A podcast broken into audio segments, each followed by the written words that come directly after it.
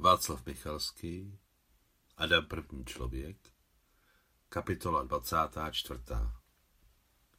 Nejen teď, na stará kolena, když paměť začíná být daleko zraká, ale vždycky jsem si pamatoval, jak jsem při čtení dámy s psíčkem ve třinácti cítil vášnivé a zároveň smutné vzrušení z toho, co se týkalo mě málo pochopitelného života dospělého muže a dospělé ženy. Sice mi tenkrát jejich život a vztahy byly málo pochopitelné, ale velmi mě k sobě přitahovali a dokonce trošku sežehávali duši přítomností tajemství. Tajemství, jež žnulo se všemi svými smysly a nesmysly, zapletenými na polopravdě a lži. Nyní chápu, že ostýchavé pubertální trápení těla, které jsem tenkrát zažíval, se ještě otisklo do mého vnímání dámy s psíčkem. Nemohu říct, že jsem byl úplně zameděný, ale nezačnu tvrdit, že jsem byl hodně napřed, co se týče rozumu a duševního rozvoje. Myslím, že jsem byl průměrný kluk poloviny minulého 20. století. Ano, byl jsem průměrný. Ale nějak jsem hned rychle pochopil v dámě s psíčkem myšlenku o dvou lidských životech, tajném, kde se děje všechno zajímavé a neskrývaném, kde vládnou obyčejnost, domělá lež a domělá pravda. Potom jsem si nejednou znovu četl dámu s psíčkem a na si pamatuji, každá osobní existence je držena v tajnosti a možná z části proto kulturní člověk tak usiluje o to, aby se ctilo osobní tajemství. Uplynulo tolik let a já si živě pamatuji, jak jsem ležel na břiše na příjemně vonící mladé trávě a četl dámu s psíčkem. Gurov a Anna Sergejevna ocestovali v noci do Oreandy, k moři, kde bylo tak krásně a skrz mlhu před rozbřeskem prosvítala bílá Jalta.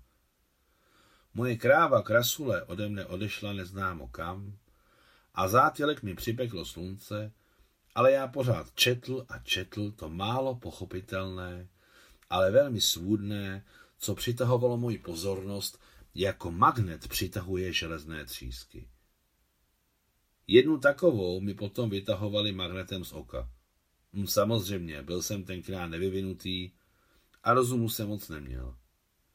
Téměř jsem nerozuměl textu, ale bylo mi líto až k pláči, jak Ani Sergejevny, tak Gurova. Potom jsem si přečetl, mám pocit u Voltéra, že skutečný spisovatel je ten, který je schopen přimět k slzám a ostatní jsou jen milovníci krásných řečí. Moje máma Zinejda Stěpanovna jako lišenka sice nedostala vyšší formální vzdělání, ale věděla a cítila tolik a tak jemně, byla z dětství tak sečtělá, že by mě mohla naučit číst důležité knížky, ty nejdůležitější, protože dokonce i velmi dlouhý život je příliš krátký a knih je takové moře, že by bylo dobré mít na této plavbě kompas. Ale v těch dobách mého prvního mnohočtení byla máma ode mne daleko a můj milovaný děda Adam a mé drahé babičky sice hodně věděli a znali, i hodně ve svém věku viděli a něco v tomto životě pochopili, ale nemohli mi nic napovědět ohledně umělecké literatury a vůbec o umění.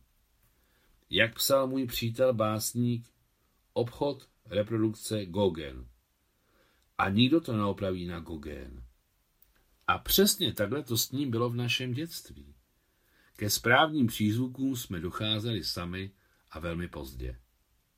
Po brožuře o archeometalurgii epocha prvních kovů jsem se mimovolně seznamoval s knížkami o historii, archeologii, paleontologii a dalšími podobnými. Zpravidla jsem tyto knihy nemohl zdolat. Probíhal jsem je zběžně z pátého po desáté po diagonále. Když jsem si tyhle knížky jakoby prohlížel, nevědomky jsem se sám naučil rychločtení.